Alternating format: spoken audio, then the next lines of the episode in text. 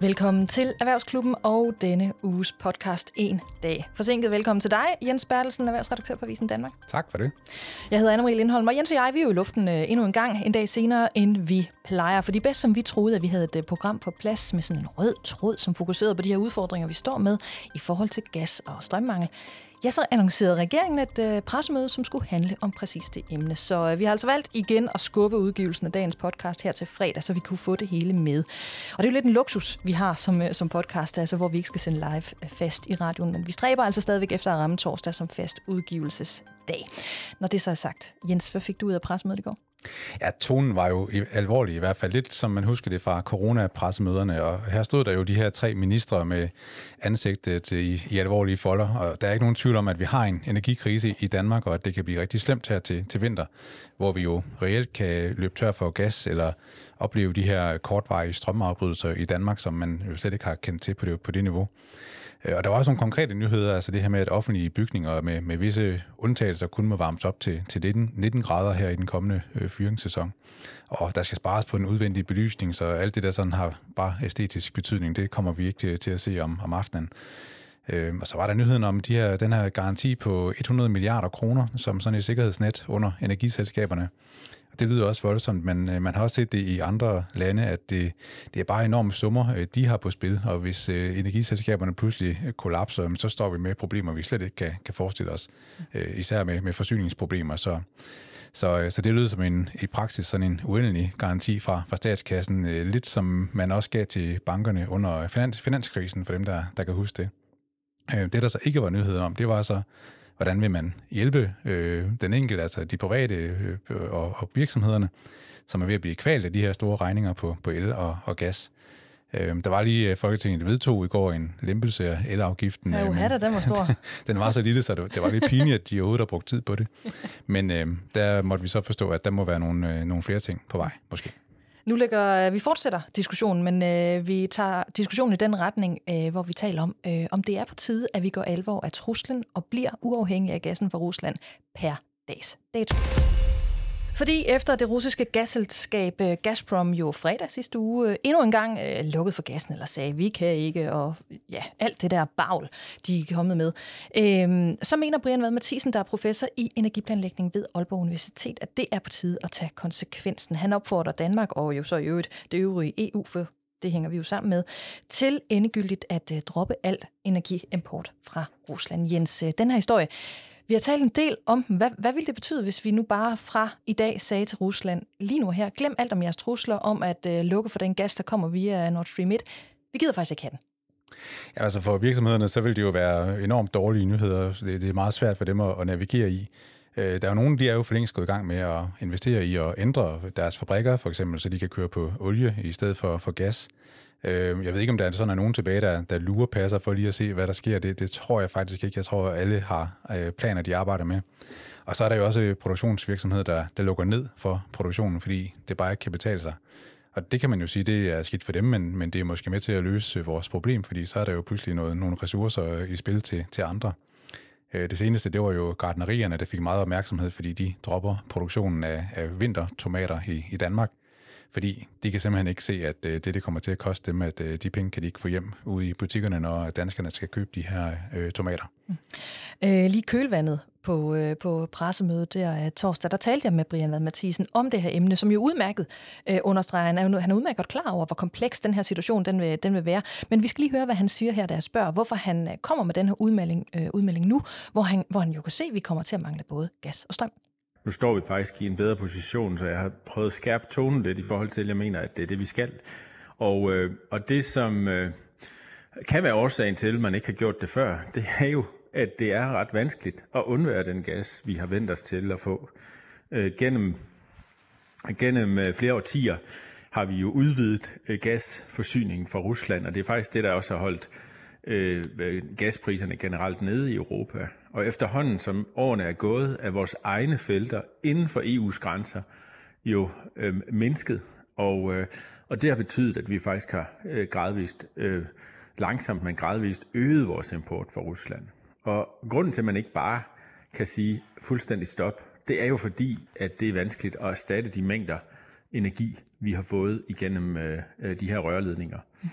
Og øhm, øh, et, E, et eksempel på, hvor, hvor svært det kan være, er jo, at øh, altså, nogle, lande, nogle landes energiforsyning jo er afhængig af gas for mere end 30-40 procent af deres energiforsyning. I Danmark er det omkring 16 procent, 15-16 procent af vores gas, eller vores energiforbrug, der er på gas. Men klart, der er jo en række lande, hvor at det her det er ufatteligt sårbart. Væsentligt større lande som Tyskland øh, har jo en industri, der er også er afhængig af det. Og hvis det var nemt at erstatte de mængder, så havde vi jo gjort det. Det er, det er også sådan, at øh, det er nemt at sige, at Danmark bare skal gå foran og sige, nu stopper vi. Men i mine øjne ville det være utrolig farligt. Altså når jeg siger, at vi skal stoppe øh, gas- og energiimporten fra Rusland mere og mere klart, så er det jo, øh, er det jo en opfordring, der, øh, der jo også, hvad skal man sige, kræver, at der er enighed i EU. For det, der har været formålet med øh, Putins tænd-sluk-strategi øh, det sidste halve år, som jo ikke har, har nogen fortilfælde, det, der har været formålet med at sætte tvivl om de kontrakter, der er indgået, hvilket heller ikke har øh, nogen fortilfælde, er jo netop at skabe splid i Europa for at udnytte energi til det formål, at man måske i nogle lande vil slå tvivl om de sanktioner, der er, vil kræve, nu skal vi have øh, en, øh, en freds, øh, fredsaftale, sådan at vi får mere stabile energileverancer og energiforsyning. Det er jo hele formålet. Og derfor så kræver det jo, at der er enighed i EU. Og der kan det være vanskeligt at få øh, øh, visse lande med i, i den enighed. Og øh, nu er du selv inde på, hvor kompleks en situation øh, det her, det her det er. Hvad vil ja. det konkret betyde? Altså hvis vi gør, som du foreslår.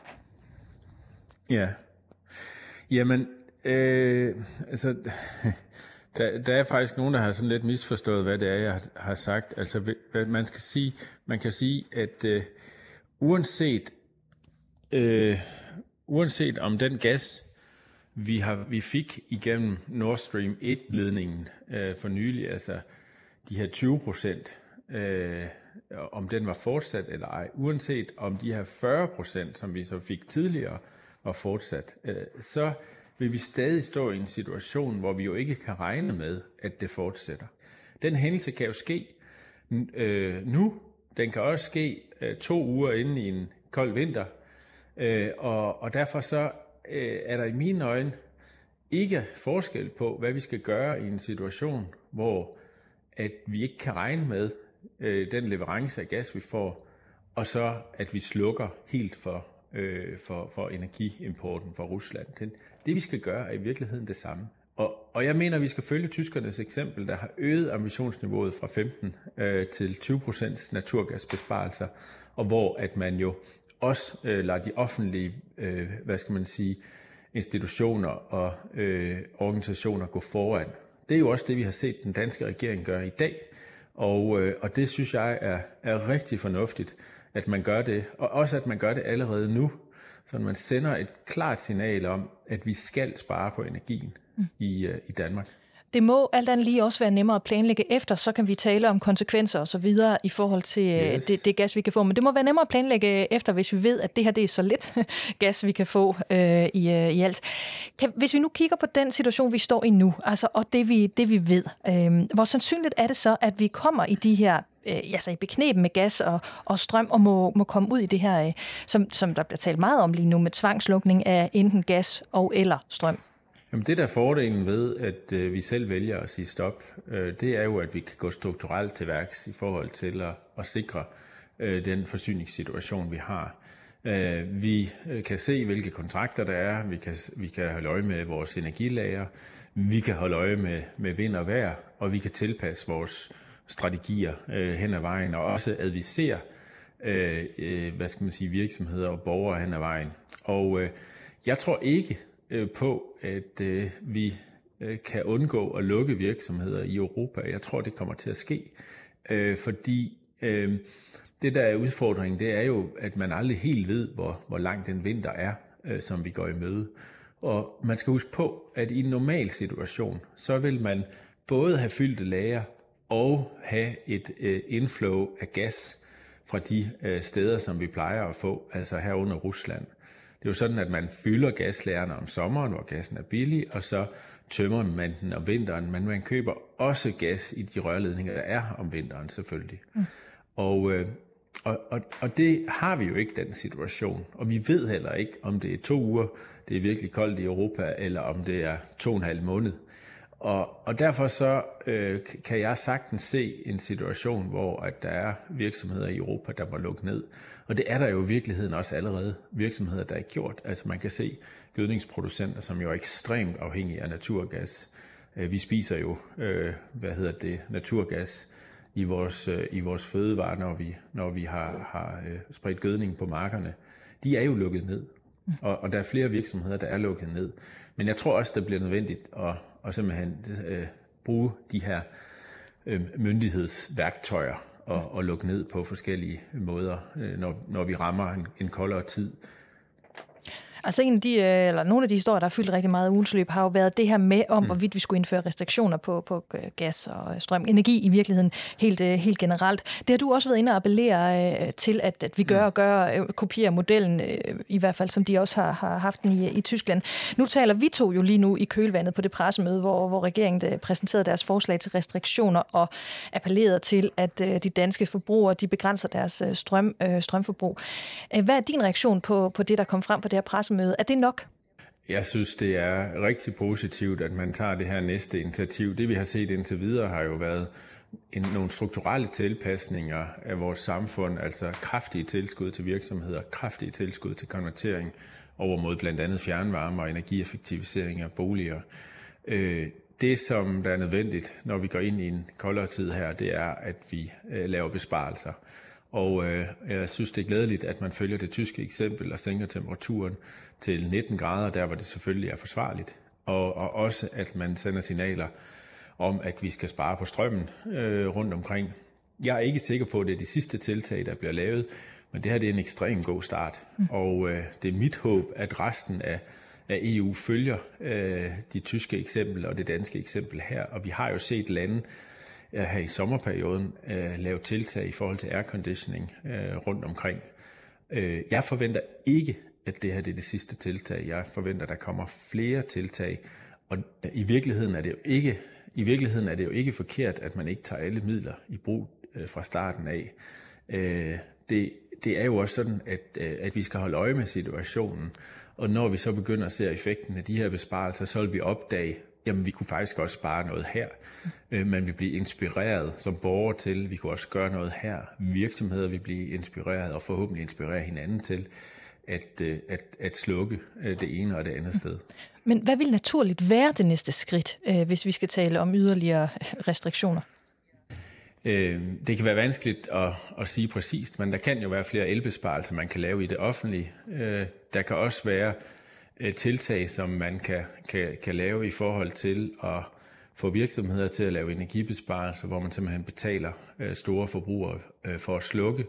Øh, det handler jo også om, at vi skal se på spidsbelastningerne, altså hvis vi kan reducere spidsen øh, i elforbruget eller i varmeforbruget, jamen så kan det faktisk også hjælpe på, på den her situation, vi, vi står i, og, øh, og reducere priserne, fordi det ikke aktiverer de dyreste anlæg, der er baseret på naturgas. Mm. Ville vi kunne have undgået, og nu det her det sidste spørgsmål, ville vi kunne have undgået øh, mm. nogle af de her restriktioner, hvis vi havde sat ind altså langt, øh, langt tidligere med energibesparelser og have det fokus, som vi har nu? Altså hvis for mange måneder siden havde, havde haft det fokus, som vi så har i dag? Øh, nogle af tingene kunne vi måske have, have undgået, men det er jo heller ikke sådan, at der ikke er foretaget besparelser. Der er lige kommet en opgørelse fra Energistyrelsen, at øh, danskerne har, øh, har sparet en hel del på, på strømforbruget og naturgasforbruget allerede. Og øh, mm, med al respekt for sparekampagner, så er det jo sådan med de her ekstremt høje priser, at de har jo selvfølgelig en effekt. Øh, og, og det kan vi allerede se i de statistikker, der, der er. Det, der er vigtigt, det er, at vi får spredt rådene til, hvordan man gør yderligere ting. Hvordan forbereder vi os på vinteren for at isolere vores boliger, tætnet vores boliger der, hvor vi kan. Øh, og, øh, og så er det jo så også sådan, at vi skal regne med, at energiforbruget stiger væsentligt, når det bliver koldere i Europa. Mm. I forhold til øh, priserne, så kan det her betyde, hvis alle og mange begge små øh, træder sammen, så at, at priserne begynder at falde lidt. De vil ikke falde tilbage til det niveau, vi er vant til, men vi kan undgå de ekstremt høje priser, hvis vi alle sammen øh, laver de besparelser, vi kan. Og det er jo i virkeligheden til gavn for alle. Det er, i gavn, det er til gavn for de husholdninger, der virkelig har svært ved at få det her til at hænge sammen. Både i Danmark, men også i resten af Europa. Det er jo også til gavn for at dæmpe den inflationskrise, vi også står med. Og, og derfor så mener jeg, at det her det er det aller, aller vigtigste tiltag i forhold til at komme igennem krisen, fordi at øh, vi dermed jo hjælper alle, i stedet for kun at hjælpe dem, der kan få øh, kompensation. En elafgift vil hjælpe øh, mindre end øh, de her tiltag, hvis ellers at, øh, at alle bidrager med øh, besparelser, fordi at energipriserne er så ekstremt høje, som de er. Og det er vel i virkeligheden dagens største positive nyhed, øh, du kommer med her. Der faktisk er noget, vi selv kan gøre for at, at, øh, at skubbe til øh, prisen. Brian Vad Mathisen, professor i energiplanlægning ved Aalborg Universitet. Tusind tak, fordi du var med i Erhvervsklubben i dag. Velkommen. Nu øh, hørte vi jo Brian Vad Mathisen være sådan fortrøstningsfuld øh, lige før, hvor, øh, fordi hvis øh, vi danskere vi slukker alt, hvad vi kan, også julebelysning, så kan det være med til at gøre en stor forskel. Men i forhold til det her pressemøde torsdag og de restriktioner, der nu bliver indført, så skal vi nu tænke videre ud af det scenarie, som stadig kan udspille sig, nemlig den, hvor Danmark alligevel løber tør for strøm, selvom at vi har indført de her restriktioner. For hvad sker der egentlig, hvis Danmark løber tør for strøm? Altså helt lavpraktisk. Nu har Jens og jeg fat i Martin Hansen, der er vicedirektør hos Energistyrelsen. Hej Martin. Hej med jer. I Danmark der er det jo Energinet, der har det her overordnede ansvar for at sikre, at øh, produktionen af el og forbrug stemmer, øh, stemmer overens. Her indledningsvis, hvad gør I så fra Energistyrelsen og Energinets side? Altså når I kan se, at strømmen den er, den er knap, hvilke, hvilke tiltag tager I først? Jamen altså, vi har et fælles ansvar sammen med Energinet for at sikre, at der er strøm i kontakten i Danmark. Og der er rigtig mange ting, man kan gøre øh, for at sikre, at, øh, at udbuddet af, af strøm øh, matcher den efterspørgsel, der er efter strøm. Men bare lige for at være meget klar på det, så står vi i en situation, der godt kan blive alvorlig til, øh, til vinter, og hvor man også kan se i en risiko for, at man skal slukke for strømmen. Det vi gør som Energistyrelse, og det er i tæt samarbejde med Energinet, det er først og fremmest så vil øh, husholdningerne, industrien, virksomhederne, de reagerer jo på de prissignaler, de siger. Nu er prisen stedet rigtig, rigtig meget på strøm. Det er den gjort af mange forskellige årsager. Det er den gjort, fordi der er meget stor efterspørgsel efter strøm, men egentlig også fordi, at, at udbuddet af strøm er relativt lavt i Europa. Og det skyldes mange forskellige ting. Det skyldes mangel på vand i de norske kraftværker. Det skyldes selvfølgelig krigen i Ukraine og de meget dyre gaspriser. Men det skyldes egentlig også i bund og grund, at der er nogle atomkraftværker i, øh, i Frankrig, som er ude af drift. Så på den måde, så er det allerførste, der sker, øh, når vi nærmer os en krise, det er, at prisen stiger. Og det er faktisk vigtigt, fordi så begynder folk at reagere på det det vi ser nu, det er jo, at der er rigtig mange mennesker, der, der, der downloader en app, så de kan se, hvornår er strømprisen billig, og så sætter de vaskemaskinen til, når prisen er lav. Og det er ligesom det første trin, der er der. Det næste, vi gør, det er også, at vi begynder at skrue op for kampagnerne. Og det er jo også det, som klima- og energiministeren var ude at sige i går. Det er, det her det er alvorligt, og nu vil Energistyrelsen skrue op for kampagnen for, at man skal spare på strømmen. Det er også en værktøj, vi har i værktøjskassen, der siger, at vi skal ud og have fat i her fra Jensen og sige, at det er meget, meget vigtigt, I uh, lad være med at bruge tørtrumlen, og I sparer på strømmen generelt set. Så der er sådan nogle forskellige trin, man kan gøre for at forebygge, at vi kommer i en situation, hvor vi kommer til at mangle strøm. Men det sidste værktøj, vi har i værktøjskassen, det er, at Energinet kan lave det, der hedder sådan nogle rullende, øh, hvor man rullende lukker for strømmen i, i visse geografiske områder. Det vil sige, at man vil sidde ude i sit hus, og så vil man opleve, at man måske i to timer i en, øh, en kold vinterdag ikke har strøm i sit hus, og så vil man have strøm igen to timer senere. Det vil sige, der er ikke sådan nogen, der kommer til, at hvor, hvor kummefryseren tør helt op, eller hvor man ikke kan få opladet sin mobiltelefon eller andet. Så det er det sidste værktøj, vi har i kassen. Det er sådan nogle rullende afbrud af geografiske områder. Og kan vi ikke lige dykke ned i det? Fordi øh, jeg har kunne læse mig frem til, at det er jo faktisk et, et decideret beredskab, der ligger klart, hvis, øh, hvis øh, Energinet og Energistyrelsen kan se på forhånd, så nu, nu, nu er vi sådan set ved at, ved at løbe, løbe tør. Jeg har læst mig frem til, at beredskabet hedder brown out. Øh, det ved jeg jo ikke, om det er, det er rigtigt. Men kan du så ikke sige, hvad er, det, hvad, er det, I, øh, hvad er det, I tager hul på først og fremmest, når I kan se, hov, det er, det er i morgen, og den, den, det ser ikke godt ud? Nej, altså det hedder brown out, og brown out, det, det betyder egentlig kort fortalt, at man slukker kontrolleret for strømmen. Det er i modsætning til blackout, hvor lyset bare går med det samme. Og den krise, vi kigger ind i til vinter, der følger vi jo forsyningssikkerheden meget tæt, og det vil være sådan nogle rullende brownout, man vil anvende for at sikre, at, der, at vi har en balance på markedet, så udbud efterspørgsel efter strøm øh, harmonerer. Energinet de følger med i det her sekund for sekund, minut for minut og dag for dag for at sikre, at der er en balance mellem, hvor meget strøm bliver der produceret i Danmark, og hvor meget er efterspørgselen efter strøm. Mm. Og vil danskerne, øh, de danskere, der vil blive berørt af de her rullende øh, brownouts, vil de øh, blive adviseret på forhånd, eller vil det bare være sådan en generel meddelelse, I, I kommer med, at i morgen kan det her finde sted? Det kommer an på, øh, hvor lang tid vi har til de her varsler. Og det kommer egentlig også an på, om de øh, netselskaber, der er derude, om de har en sms-service med deres kunder. Øh, i, i, I en situation, hvor vi har god tid til det her, så vil vi godt kunne kommunikere, at der kan være nogle rullende øh, afbrud. Men vi kan også stå i en situation, hvor det er inden for relativt øh, kort periode, at der skal afbrydes for strømmen. Så øh, det kan både være, at man får en varsel, men det kan også godt være, at vi står i en situation, hvor der ikke er et varsel.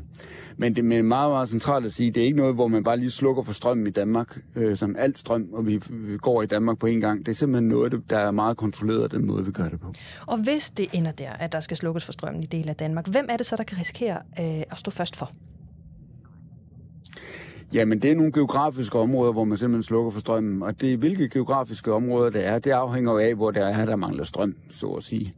Generelt set, så er, så er Vestdanmark, altså Jylland Fyn, de er meget godt connected til, til udlandet, og der er risikoen for, for strømafbrud mindre, end den for eksempel her på Sjælland. Men det er meget svært at sige, hvor et eventuelt strømafbrud vil skulle ske. Man skal bare huske, at sådan en strømafbrud på to timer, det er der jo rigtig mange, der også oplever i dag, hvis der for eksempel er en kabel ude i Villavejen, der bliver gravet over eller andet. Så, så sådan nogle, nogle strømafbrud, det er altså nogle, vi, vi også kender til i dag. Mm. Men i princippet så kan øh, de fleste villakvarterer vel blive ramt, og så, og så alligevel ikke, fordi der er vel der er vel flere nabolag, hvor stort set alle øh, husstande de kunne tænke sig at have solceller øh, på, på taget. Og på sådan en solskinsdag, så bidrager de vel positivt til strømmen, eller, eller hvad? Kan du ikke lige komme lidt ind på, hvordan nogle af de her øh, nabolag de kan skille sig ud? Jo, men det, det er da rigtigt, at der kan være lokale forskelle, hvor der er nogle nabolag, der, der har, hvor, hvor huset kan, kan, kan drive sin elbil eller sin øh, elektricitet på grund af egne solceller. Men det kræver, at solen skinner i, i, i det øjeblik, hvor man så står og skal bruge strømmen. Mm. Så, så hvis, hvis strømmen går på en villavej, hvor der er nogle hus, der har solceller på taget, så er det rigtigt, så kan de godt stadigvæk have strøm. Øhm, i, i, i kontakten. Men det er det kollektive net ud til huset. Det er det, vi afbryder for. Og hvem lukker I 100% ikke få strømmen til? Altså, hvor jeg går ud fra, der er sådan en, øh, en, øh, en liste, hvor øh, der er jo noget, der, noget, der er mere kritisk end, end andre. Kan du ikke løbe det igennem? Jo, der er jo selvfølgelig nogle, nogle øh, i Danmark, som skal have strøm om alle omstændigheder, og det giver sig jo selv, at man ikke skal slukke for strømmen til, øh, til hospitaler, til politistationer, til brandstationer osv. Men rent faktisk så har alle de her øh, institutioner, de har faktisk nødgenerator. Og det vi så også er ude og kommunikere til dem nu, det er, at vi står i en situation, hvor man godt kan være, der bliver slukket for strømmen, så I skal gå ud og træne og øve, at de der nødgeneratorer, I rent faktisk har, at de kan afbrydes. Så de øh, institutioner, som vi kan kalde samfundskritiske, de er forberedt på, på et, øh, et, et strømafbrud i, i kortere varighed, endda også i længere varighed, og har noget backup-kapacitet. Men kan man, øh, hvis man øh, bor meget tæt på et, øh, et hospital, som vel er nogle af de sidste i, uanset øh, det du siger her, øh, kan finde på at, at afbryde, øh, afbryde for, kan man så føle sig lidt mere sikker på, at man ikke ender med at få lukket strømmen, altså fordi man er koblet på det samme netværk? Det vil simpelthen være en konkret vurdering fra, fra sted til sted, hvor, hvor det er, der er behov for at afbryde strømmen. Mm-hmm. Og, øh, og det, det, det er simpelthen en konkret vurdering, som vi vil lave, eller som Energinet vil lave, jo tæt man kommer på sådan en eventuel krise. Så man tror ikke, man skal sige, at bare fordi man er nabo til et sygehus, så kan man ikke risikere at få slukket for strømmen. Men Martin, der er jo virksomheder, der har meget, meget stort elforbrug. Øh, kunne de få besked på, at øh, hvis I lukker ned, så kan vi egentlig nøjes med det? Øh, præcis, og det er jo sådan en dialog, vi også har. Det er jo, at, at man kan melde ind på nogle forskellige markeder, og der kan man også tilbyde at blive afbrudt, øh, og derved hjælpe forsyningssituationen. Det er noget, man kan gøre dagen før. Det er ikke noget, man kan gøre inden for 15 minutter, hvis det er akut inden for for eksempel 15 minutter. Jeg tænker også på de her enorme datacentre, vi har fået i Danmark, øh, som mange er vældig stolte af, at vi kunne tiltrække fra Apple og Facebook og, og Google og sådan. Øh, da de kom frem, der, der var Klimarådet ude at sige, at, at bare sådan et datacenter af de helt store kan tegne sig for 4% af Danmarks samlede elforbrug. Øh, jeg ved ikke lige, hvordan øh, det regnestykke ser ud i dag, men Indgår det i jeres planer, om de her tech-giganter kan blive bedt om at, at, at bidrage sådan ekstraordinært ved at, at slukke eller begrænse lidt af, af forbruget? Men vi har fokus på alle de store elforbrugere i Danmark i sådan en, situation her, og, og øh, vi har også en dialog med dem, og mange af de her ting, altså de, de er ikke mere fredet end andre, og de kan også stå i en situation, hvor de også får et, et, øh, et, øh, et, et, et, et, en afbrud af, af strømmen, så derfor skal de også have en nød øh, strømforsyning kørende, hvis det er sådan, at det er, er afgørende vigtigt for dem, at, at der er strøm i kontakten. Men hvilke modeller har I spil i forhold til at prioritere med, hvem der skal lukkes ned øh, først? For nu ved jeg, at i forhold til gas, der, der har det i hvert fald indtil nu været sådan, så at, at det har været, meldingen har været, at det er industrien, der, der, kan, der kan komme til at stå først for. Men hvilke modeller har I spil i forhold til strøm? Af, af, af hvad hedder det, private boliger, øh, vægter de højere end industrien her? Det er rigtigt. På gas er der en helt klar nødplan, hvor man har nogle kunder, der skal afbrydes før andre. Den tilsvarende plan øh, findes ikke på, øh, på elområdet. Der har man den anden plan, hvor man arbejder med de her rullende brownouts, som er den plan, man gør. Og så har man jo selvfølgelig en løbende dialog med, øh, med, med elforbrugerne derude om, øh, hvordan de kan være forberedt på sådan et, et, øh, et, et rullende brownout. Okay. Hvad hedder det i forhold til de restriktioner, der blev meldt, øh, meldt, øh, meldt ud i går? Altså, det, er jo, det er jo første skridt. Jeg har også set flere overskrifter, hvor virksomheder, altså også sparehensyn, jo fortæller, hvordan de har tænkt sig at begrænse deres energiforbrug i den kommende tid. Øhm, hvor stor en effekt vil det have, hvis danske virksomheder, såvel som private, går ind og ændrer deres vaner markant, i hvert fald i forhold til det, der er lagt op til nu? Ja, men det vil hjælpe rigtig, rigtig meget. Og det er også det, EU-kommissionen er ude at sige i går, det er, at særligt den der periode, hvor folk kommer hjem og tænder for komfuret, tænder lyset, måske øh, tænder for varmepumpen, måske sætter elbilen til, altså perioden mellem klokken 4 og klokken 7, der skal man faktisk som udgangspunkt øh, spare på strømmen. Samtidig er det altså en rigtig, rigtig god idé at downloade en app, hvor man kan se, hvornår strømmen er billig, og så bruge strøm, når strømmen er billig. Fordi når strømmen er billig, så er det også fordi, at der er rigtig, rigtig meget øh, øh, strøm, øh, vedvarende energi, der snor. Så sådan et, et helt tommelfingerregel, det er egentlig at kigge ud af vinduet, og hvis det blæser rigtig meget, så er det faktisk en god idé som udgangspunkt at bruge strøm, fordi så plejer prisen faktisk at være lav. Altså jeg vaskede faktisk tøj i, øh, i nat, fordi at, øh, der var prisen lige lidt billigere end øh, ja, i går eftermiddags, hvor jeg opdagede, at oh, nej, jeg er bagud.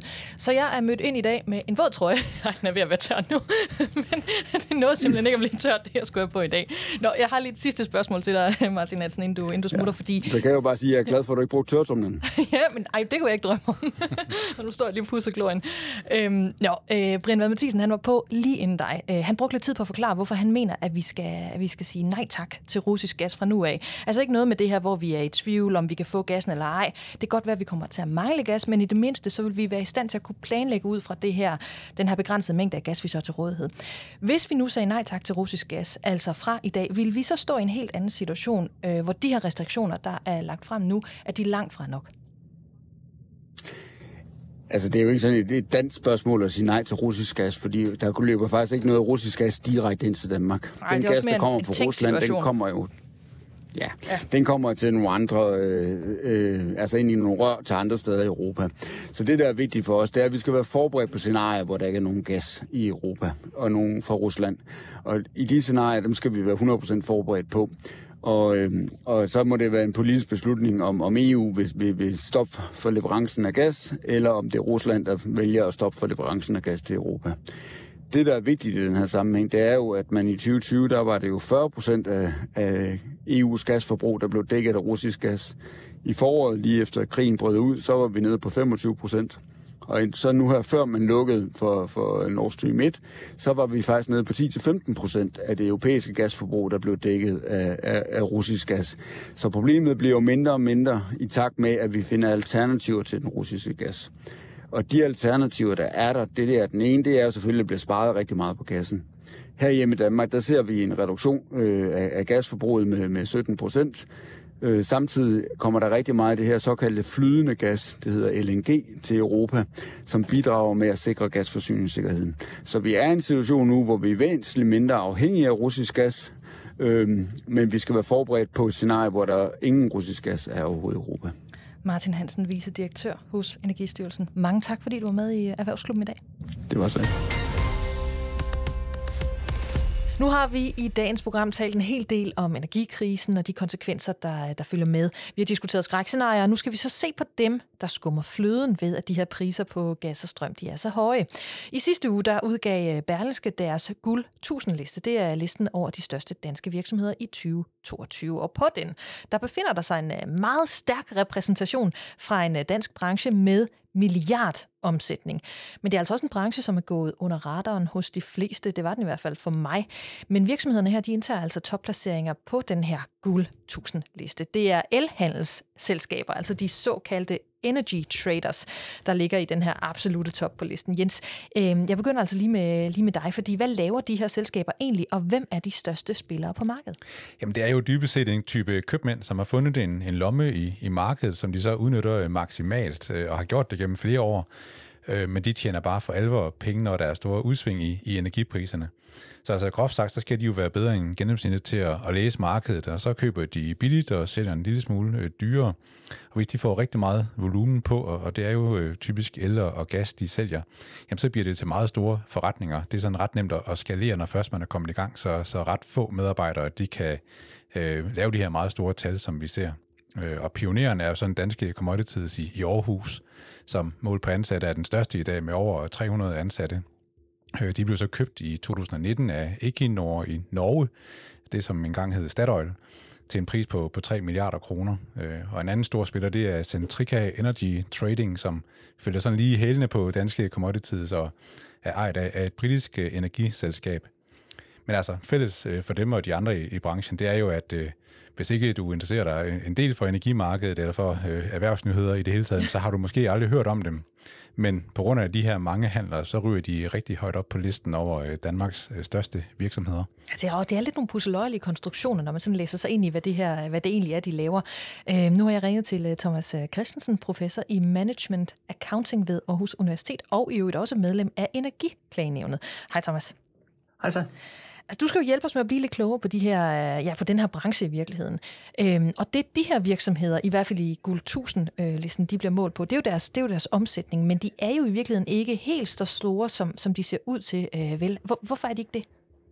Det afhænger lidt af, hvordan man, øh, hvordan man måler størrelse på en virksomhed. Fordi hvis vi måler på antal ansatte, der er, så er de jo virkelig ikke særlig store, som du også øh, sagde lige før. Så var der 300 ansatte ved den største. Det er jo virkelig vil i en produktionsvirksomhed det jo være en ret lille virksomhed. Så det, der i virkeligheden sker, når man kigger på regnskaberne her, det er, at alle de her store omsætninger, de kører igennem, de bliver til noget voldsomt, øh, fordi de laver så mange handler. Det bliver til så store omsætningstal, men kvad, de har nogle bruttoavancer på under 1% øh, mange gange så bliver der ikke så meget tilbage til i, i profit, ikke? og derfor kommer det til at se store ud. Så hvis nu man måler omsætning i forhold til antal ansatte, så er der en meget stort spænd i de her virksomheder, som ser helt anderledes ud end, en eller anden almindelig dansk produktions- eller servicevirksomhed. Øh, så det er i virkeligheden det, der, det, der gør det, det er den måde, man indregner omsætningen på. Men på trods af det, du siger her, så er de her virksomheders overskud jo vokset øh, markant. Altså, hvordan er det, de tjener deres penge? Jamen, øh, det, det gør de jo ved, at øh, de kører meget store volumener igennem, når de, når de køber og sælger, ikke? Så det, der sker, det er jo det almindelige købmandskab, det er at øh, købe lidt billigere, end du sælger, og når du så har stor nok øh, antal volumen igennem, altså kilowatt-timer for eksempel, du køber og sælger, så selv med en, øh, en lille maven, så kan man jo så kan man lave ret store øh, profitter for det, og det er i virkeligheden også det, deres regnskaber det viser. Meget store omsætninger, men også meget pæne profitter. Så de, de er jo, formår jo at lave, at lave penge på deres købmandskab. Ja, det ligner også en branche, der vokser altså i antal af, af virksomheder. Den her forretningsmodel, de, de benytter, er, er den nemmere at kopiere, altså at tjene penge på? Altså, ja, både og. Altså, der, der er nogle indgangsbarriere. Det er jo noget af det, vi kigger på, når man kigger på, hvor meget konkurrence der er på markedet. Nogle af de indgangsbarriere, der er her, det er, at det kræver, at man har nogle meget, meget dygtige øh, matematiske folk ansat. Øh, altså med matematisk øh, baggrund, øh, fordi man skal kunne lave alle de her algoritmer, at det vil sige alle de her matematiske modeller, som i virkeligheden sidder og handler automatisk. Øh. Og det betyder også, at når man først har fået lavet de her modeller, jamen så kan man skalere det op i meget stor størrelse, fordi at de her modeller, de er nærmest automatiske, ikke, og kræver meget lidt menneskelig indblanding. En anden ting, der gør, at der er en indgangsbarriere på markedet, det er, at man skal have en forholdsvis stor pengetank i ryggen for at kan stille de garantier over for børserne, der er nødvendige. Så når man først har fået gang i de her to ting med, at man har nogle gode matematiske folk ansat, og man kan stille de her garantier, typisk ved at man har et stort moderselskab eller en kapitalfond i ryggen, eller hvad det er, så, er de, så kan man lave nogle meget store virksomheder øh, i, i det her marked, og, og skalere dem til at være rigtig store, og det er det, der gør det, det attraktivt. Men er de så særligt dygtige lige nu, eller er det alle de her ydre omstændigheder, som vi, vi har været inde på af mange omgange, også i podcasten her, altså som gør, at de nærmest ikke kan andet end at tjene rigtig mange penge? Så jeg ved ikke, om de er specielt dygtige lige nu. Altså, jeg, jeg tror bare, at det, det, det, der sker lige nu, det er, at øh, der er volatilitet. Det vil sige, at øh, priserne går meget op og ned. Og som i alle andre brancher, hvor man øh, handler en eller andet, øh, det kan også være, at man handler aktier, så kan sådan nogle øh, øh, traders her, altså sådan nogle handlere, de kan godt lide at tingene går op og ned, fordi så er der noget at spille på. Hvis alt gik fladt ud, så er det meget sværere at lave penge, så der er måske nogle markedsmuligheder, der gør, at deres matematiske modeller øh, gør det mere muligt at, at lave profit lige nu, fordi de handler på op og, og kurver, der går op og ned simpelthen. Så. Men når de godt kan lide altså de her ustabile tider, så løber de vel også en, en ekstra risiko, altså i forbindelse med, at de handler i ustabile tider? Ja, det er klart. Altså, øh, set sådan lidt teoretisk, så er risiko, det er jo i virkeligheden bare en kurve, der går op og ned. Jo mere kurven går op og ned, altså jo større udsving der er, så er det jo sådan set risiko jo ligesom det vil være for aktier, ikke? Altså, mere kurven går op og ned, så er det, så er det risiko. Øhm, så der er jo selvfølgelig en risiko forbundet med de laver her, og det er også en af de ting, der, der gør det lidt svært for nogle af handlerne lige pt. Det er, at jo mere risiko der er, det vil sige, jo mere kurvene går op og ned for priserne, så skal de faktisk også stille større garantier over for børserne, så derfor kræver det også, at de er, de er forholdsvis velpolstrede, ellers så kan de faktisk godt øh, komme i problemer, nogle af dem her. Så nogle af deres omkostninger er jo faktisk også steget ved, at ved at øh, priserne går op og ned, og så skal de stille de her garantier. Men det giver også nogle muligheder, ikke? Mm. Så der er lidt en, en dobbeltside øh, ting i det her. Jeg tænker, at øh, lige præcis nu, så det som forbrugerne gerne vil vide i den her sammenhæng, øh, det er vel, hvor stor en del af skylden for de her prisstigninger, vi oplever lige nu på energi, øh, skal vi finde hos de her mange el-trader, som jo tjener deres penge på at købe og sælge på de rigtige tidspunkter? Ja, altså min vurdering det er, at det, det er ikke fordi, jeg tror ikke, deres avancer, altså det de tjener, er blevet væsentligt meget større. Øh, så, ja, men vi har jo ikke set regnskaberne for 22 nu af god grund, fordi år er ikke over, så det bliver lidt spændende at se, om, om de er formået at, at være med til at presse priserne lidt, og dermed også lave nogle større avancer. Jeg tror, at det man vil se, det er, at man vil se nogle regnskaber, og det er min bedste vurdering, det er, at hvis vi deler de her traders lidt op, så er der nogen, der ligger ude i retail-ledet, altså tæt på slutbrugerne, det er for eksempel dem, man bruger, når man har en, en, en, en elbilsoplader derhjemme. Jeg tror godt, at nogle af dem kunne være lidt presset øh, fordi at de har lavet nogle fastprisaftaler med nogle af de her slutbrugere, ikke, som, som bruger el til deres bil for eksempel. Hvorimod nogle af dem, der handler lidt mere el på engromarkederne, de kunne måske godt få nogle lidt større fortjenester, øh, fordi de ligger og kan, kan, kan, kan være med til at påvirke markedet lidt, lidt bagved. Så jeg tror, man vil se lidt en, en, en forskellighed i, øh, i, hvem der tjener lidt penge på, på den her situation. Men at handle hele prisstigningen kun til de her elhandlere, det, det tror jeg altså ikke, man kan. Jeg tror, det skyldes primært alle de her eksterne forhold mm. med øget efterspørgsel i produktionsvirksomheder, krig i, i Ukraine og så videre. Ja. Så. Og alligevel så er der jo nogen, der, der i hvert fald har fået øjnene op for, hvad det er, der foregår på det her marked. Øh, fordi de her store fortjenester, de er, jo, de er jo ikke gået ubemærket hen i for eksempel Tyskland, hvor de jo vil indføre en særlig skat for energiselskaberne øh, og, og dem, der handler. Hvor langt tror du, vi er fra, at det her det kan komme på tale i Danmark? Er det noget, man i hvert fald i branchen taler om, at, øh, at det er, er begyndt at fylde mere? selvfølgelig skæler man mod de her internationale medier, der, og, og hvad EU de render og siger lige nu, der ligger en del forslag på bordet til, hvordan man kan håndtere de her høje priser. Og en af dem, tyskerne de, de rasler med, det er jo netop, at, at de simpelthen vil lægge en højere skatteprocent på nogle af de her energiproducenter, og så omfordele til, til borgere, der er presset af det her i deres private økonomi. Altså sådan lidt en Robin Hood-model, øh, kunne man snakke om. Mm. Om det kommer i Danmark, Altså, ja, vi har ikke meget tradition for det i Danmark at gøre det på den måde. Der har været lidt tidligere, hvor man har snakket når Arne-pension, der skulle finansieres af primært banker. Øh, så det er lidt samme øh, logik og retorik, der foregår her, at, øh, at hvis der skulle ligge en overnormal profit der. Jeg tror dog også, man er lidt nervøs ved det som politiker, fordi at hvad så skal man så nå, at det begynder at gå dårligt i branchen igen? Der var jo meget lave elpriser for bare et par år siden skal man så til at give dem lavere skatteprocenter, og det der med at justere skatteprocenten efter brancher og sådan noget, det, øh, det, og, og give de her politiske usikkerheder, det tror jeg, man er meget varsom med. Ja. Men det, bordet, det kan hurtigt fange, bordet, det kan hurtigt fange i, øh, i øh, konjunktur. Men hvad, hvad, hvad tænker du, altså hvad synes du, det siger om det her marked, det kan lade sig gøre, at så mange spillere jo faktisk, og der bliver flere og flere, kan tjene så gode penge? Altså, jeg synes, det, det der tilsiger mig, det er, at, at vi har ikke øh, nok konkurrence på markedet endnu. Altså, vi, der er måske nærmere sådan et, en form for, øh, en form for, hvor der er for få spillere på markedet, netop på grund af de her indgangsbarriere, som jeg snakker om. Det er lidt svært at komme i gang med det, på grund af pengetanken, og på grund af, at man skal have nogle rigtig dygtige folk ansat. Øh, så man kunne godt ønske sig, at der kom noget mere konkurrence, nogle flere spillere, og på den måde, så vil, så vil, øh, så vil profit, øh, profitterne måske også blive presset ned på en mere, skal vi sige, konkurrence- og markedsniveau. Øh, det tror jeg, det er det, man vil se øh, hen over årene her, hvor at markedet bliver en anelse mindre eksotisk. Der bliver flere, der kan finde ud af det her, og så vil det ligesom i alle andre markeder begynde at, at, blive en lidt mere normal profitstørrelse. Okay, så altså det her med i Bergenske, der bliver den her udvikling kaldt for, for, for guldfeber. Altså det, du siger, det er, at guldfeberen her, den kan jo ikke blive ved.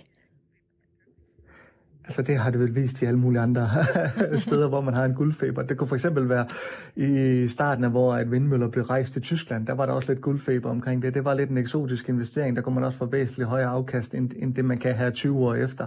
Så måske kunne man se noget af det samme her. Ikke? Altså det på en eller anden måde udligner sig. Jeg synes dog også, at vi skal glæde os over, at vi er ret dygtige til det her i Danmark og at de der trader ikke sidder et helt andet sted, for eksempel. Øh, på den måde, så får vi også øh, penge i, i, i skattekassen. Ikke? Øhm, det, det synes jeg alligevel er, er, er dygtigt gjort, at vi formår at være med i sådan en branche her.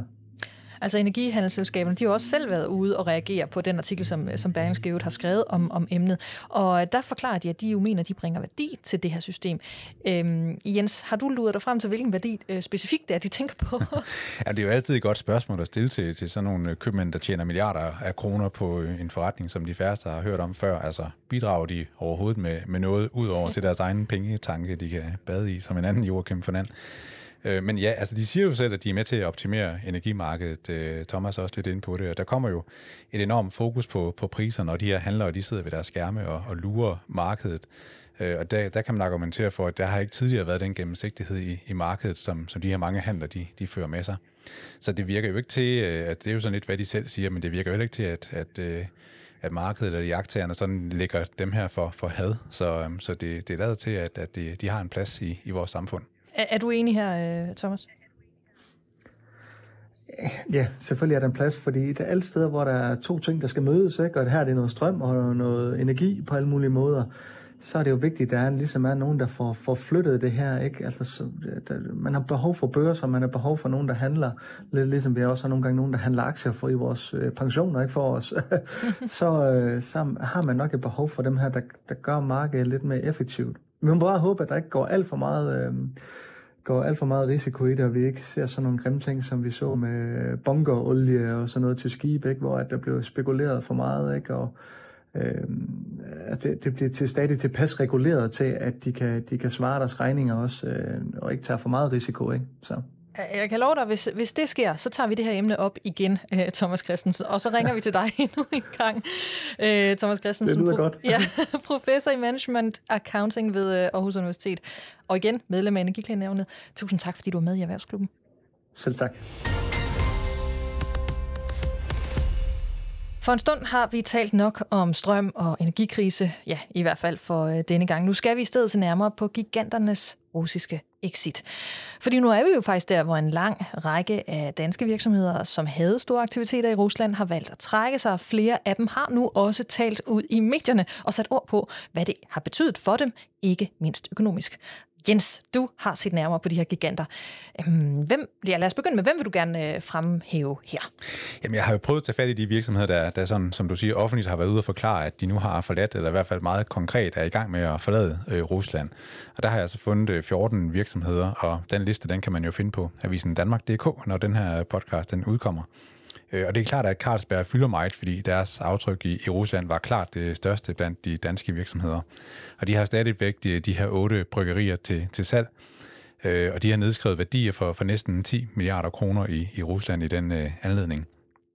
Øh, Mærsk øh, følger lidt efter, de virkede lidt tøvende i starten, fordi de havde en masse ordre på transporter ind og ud af, af Rusland, som de ikke sådan rigtig synes, de lige kunne, kunne løbe fra. Men øh, de fandt jo også ud af, at øh, det gik ikke, at de skulle ud af, af Rusland, selvom de havde øh, tusindvis af containere med deres Mærsk-logoer øh, på, der var strandet i, i Rusland.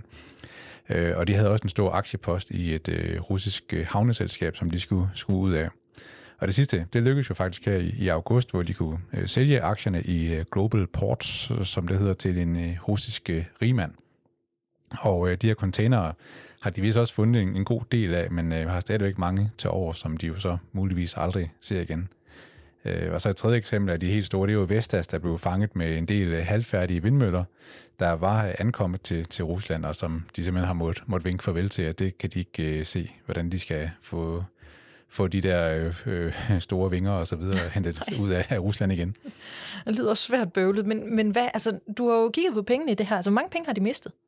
Jamen sammenlagt så er det i hvert fald øh, et stykke over 20 milliarder kroner, som bare de her 14 virksomheder på min liste har, har mistet, eller i hvert fald forventer at tabe, det har de nedskrevet, fordi de er, øh, er på vej ud af, af Rusland. Øh, og det er jo et, et, et meget stort beløb, når man tænker på, at, at det er jo beslutninger, der skulle træffes øh, lynhurtigt. Øh, og så snart de har indset, at, at de her værdier er væk, jamen, så skal de jo øh, sådan regnskabsmæssigt øh, øh, få, få dem ud af, af, af bøgerne og fortælle om det til offentligheden. Øh, det skal de børsnoterede i hvert fald, øh, og, og nogle af de store virksomheder prøver jo også at opføre sig som børsnoterede, øh, sådan nogle som Danfoss for eksempel. De vil gerne øh, rapportere, når der er øh, noget nyt. Så på den måde, så kommer det jo frem. Kan du trække nogle, øh, nogle paralleller altså mellem de her virksomheder og de oplevelser, de har haft med, med at trække sig ud af Rusland? Jamen, de har jo stået i den her aparte situation, at de hulens gerne ville sælge i en fart, og at øh, alle de mulige køber har jo så vidst, at, øh, at det her var noget, der bare skulle sælges i en fart. Øh, så det giver en rigtig dårlig forhandlingsposition. Øh, og der er også sanktioner, der gør, at det, det er bare svært at, at, at betale noget som helst, og få penge ind og ud af, af Rusland. Så, øh, så det, det giver bare nogle tab, når det skal gå så stærkt. Mm. Men øh, fælles for dem, det er jo også, at, øh, at der er fra offentligheden og fra, fra deres kunder og fra deres egne ansatte, der har været et kæmpe pres for at vise handlekraft øh, i den her situation, og vise et klart øh, standpunkt mod Rusland ved at, at droppe ud af landet. Og så samtidig har de siddet med en masse jura og praktiske ting, de skulle øh, håndtere. Øh, altså Carlsberg har siden forklaret, at, at de var jo bange for reaktionen fra deres amerikanske investorer, hvor de har nogle, nogle ret store nogen i, i ejerkredsen, fordi i USA, der kan man godt sagsøge en børsnoteret virksomhed, hvis man synes, at de har brændt øh, værdier af, som går ud over aktionærernes afkast. Det, det lærte vi lidt af Danske Bank, øh, da de havde deres hvidvaskskandale, og så var der jo amerikanske aktionærer, som syntes, at banken skulle betale erstatning, fordi de, de, den, den her elendige måde at drive forretning på, og det havde kostet dyrt på, på aktiekursen på Danske Banks aktier. Og på samme måde, så skulle Carlsberg jo også tage højde for, jamen, øh, investorer, der har købt op i Carlsberg aktier, det har de jo måske gjort i forventning om, at, øh, at øh, der på den lange bane er otte bryghuse i, i Rusland, der følger med. Men øh, hvis så Carlsberg nærmest forærer dem væk, jamen, øh, og de jo ikke har været tvunget til det, det er jo ikke sådan, at ølbrygning har været omfattet af, af handelssanktioner, så kunne man jo godt sagsøge Carlsberg for, at, at, øh, fordi de har smidt værdier ud af, af, af selskabet på den måde. Så det er sådan nogle overvejelser, der tager lang tid, og advokaterne kan bruge rigtig lang tid på. Øh, og det tror jeg måske ikke helt, at virksomhederne synes, at, at offentligheden og nok heller ikke også øh, journalister for den sags skyld, at, øh, at vi sådan har vist øh, stor forståelse for. Eller interesse for at få med. Vi har jo siddet og læst nysgerrig med i mange af de her tale ud samtaler, som de har, eller tale ud interviews, som de har givet. Du har også selv haft et i den øh, foregående uge med, hvad hedder det, med Grundfos, ikke? hvor øh, det er deres topchef, der taler, taler ud. Er der noget øh, i de her samtaler, som du er, eller interviews, jeg ved ikke, hvorfor jeg bliver ved med at kalde det for samtaler, er der nogen, noget af de her interviews, som du er stusset over, altså noget, hvor det, de fortalte, det har overrasket dig? Jamen, der begynder jo at blive sat ord på de der sådan ubehagelige samtaler, som, som de har. Altså, Så Paul Du Jensen, øh, topchefen i, i Grundfos, som jo har en, øh, som jo er opvokset med Grundfos og har jo øh, været med i, i Rusland og kender de store kunder derovre. Altså det, at han, øh, øh han og hans medarbejdere, hvad de har skulle høre for i, i Rusland, for både fra kunder og fra medarbejdere, øh, når de fortæller, at nu vil de trække sig ud. Fordi der er jo kunder i Rusland, som har haft kontrakter med, med Grundfos, øh, og, og som Grundfos nu bryder. Og det er jo slet ikke øh, det, Grundfos øh, skal være kendt for, at man øh, efterlader kunderne på den måde. Fordi nu står der de her kunder jo så og, og har projekter, hvor der skulle indgå øh, Grundfos pumper til klimaløsninger og energirenoveringer, som man jo også øh, bøvler med i, i Rusland. Øh, men værst af alt, det har nok været de der snakke med medarbejdere, altså nogle af deres medarbejdere i Rusland, hvor, hvor de ikke forstår, at øh, Danmark og, og Grundfos øh, pludselig er så sure på dem. Øh, de lytter til russiske medier og har en helt anden fortælling om, hvad der er, der foregår i, i Ukraine. Og der tror jeg, at Paul Du Jensen og, og faktisk topleder topledere i, i mange vestlige virksomheder har øh, sådan været helt overrasket over at høre sig selv øh, skulle forklare vestlig udenrigspolitik og, og sikkerhedspolitik på, på den måde. Ja, men må ikke gå i krig med et land i Europa bare på den måde. Burde være ret enkelt, ja. ja. Men hvem, hvem står så tilbage? Altså, hvem venter vi på? Det jeg virkelig spørger om, det er, hvem er det, der endnu ikke har talt ud? Jamen, der er jo to, som vi har talt om tidligere. Det er jo Eko og, og Rockwool, som, som stadigvæk holder fast i, at det er bedst for, for dem at, at blive i Rusland. Øh, især Eko har jo taget mange offentlige tæsk for, for den beslutning. Øh, men jeg tror, jeg må konstatere, som jeg også har sagt tidligere, at øh, det er et isoleret dansk fænomen, at, at, at så mange er efter Eko. Altså, vi har set, der er begået herværk mod Ekos øh, strøgbutik i, i København. Øh, kongehuset har endda slettet øh, Eko som, som kongelig hofleverandør. Men altså uden for Danmark, der hvor Eko sælger allerflest sko, der er der ikke øh, nogen stor bevidsthed om, at øh, Eko går ene gang her. Altså du kan bare prøve at surfe lidt rundt på, på nettet. Øh, jeg, jeg kan kun finde meget sparsomme ryster om, at Eko stadigvæk er i, i Rusland. Så det er som om, det ikke rigtig betyder noget i, i skobranchen. Øhm, jeg sad også lige og kigget på deres store italienske konkurrent Geox, som kom med halvårstal her i, i juli. Og de skriver, at de kan slet ikke se nogen påvirkning af forretningen, så de forventer, at de i 2022, der omsætter de øh, lige så meget i, i Rusland øh, og i Ukraine, som de gjorde i 2021. Så det, det ser man ikke rigtig nogen problemer i der. Øh, så mange informationer får vi jo ikke ud af, af Eko, men øh, meget tyder jo på, at, at øh, altså økonomisk set, så er det jo en, en, en sund beslutning, de har øh, valgt at blive i Rusland, men altså, det skal jo tages med, med forbehold, fordi krigen er, er langt fra slut, og, og hvor øh, de andre virksomheder, vi nu har talt om, de kan læne sig lidt tilbage og, og sige, at vi har i hvert fald gjort, hvad vi kunne, jamen, mm. så skal Eko jo hele tiden se sig over skulderen. Øh, øh, det, det er sådan skrevet ind i historiebøgerne om Eko, at det, det var altså dem, der, der, der blev, øh, mm. dengang krigen brød ud. Og så er der lige Rockwool, som så er mindre sårbar, fordi det ikke er et forbrugermærke på samme måde som, som Eko. Øh, og de har jo sådan ret tålmodigt prøvet at forklare, at øh, de har fabrikker i Rusland, som de ikke bare kan efterlade. Øh, så vil de forære en masse patenteret teknologi til det russiske styre og russiske oligarker måske, som kan fortsætte produktionen af, af Rockwool og skabe en ny konkurrent til, til, til Rockwool med deres øh, isoleringsmaterialer. Og det kan de simpelthen ikke se, at de er forpligtet til. Du kan få meget mere erhvervsstof fra erhvervsredaktør Jens Bertelsen og alle de andre journalister på Avisen Danmark ved at klikke dig ind på avisendanmark.dk. Nu skal vi se lidt på aktiemarkedet, hvor vi jo allerede sidste uge tog hul på, ja, i virkeligheden endnu en nedtur snak. Det var Jakob Pedersen fra Sydbank, øh, der var øh, i gang med at give sit bud på, hvad det er for en tid, vi går ind i. Øh, ind i. Og konklusionen den var, at der er udsigt til røde afkastbarometer hele vejen rundt. Med os der har vi Per Hansen, der er aktieanalytiker hos Nordnet. Hej Per. Hej igen. Ser du også farven rød, altså næsten ligegyldigt, hvor du kigger hen på de her store markeder? Man kan sige, at hvis man skal gå tilbage i filmhistorien, så var der vel noget, der hed farven lilla. Øh, men øh, hvis vi kigger på aktiemarkedet, så må man sige, at investorerne de har to helt store og afgørende udfordringer. Den første det er, at øh, de skal på plads med hensyn til det renteniveau, vi har, og de rentestigninger, som stadigvæk ligger i kortene de næste to til tre kvartaler. Mm. Og når den er så på plads, og der tror jeg faktisk, vi er ved at være på plads, fordi det er ikke længere nogen hemmelighed, det er ikke længere nogen overraskelse, at Federal Reserve i USA har hævet renten og hæver den fortsat, og heller ikke, at vi nu ser, at ECB, den europæiske centralbank og den danske nationalbank hæver sine renter ganske meget.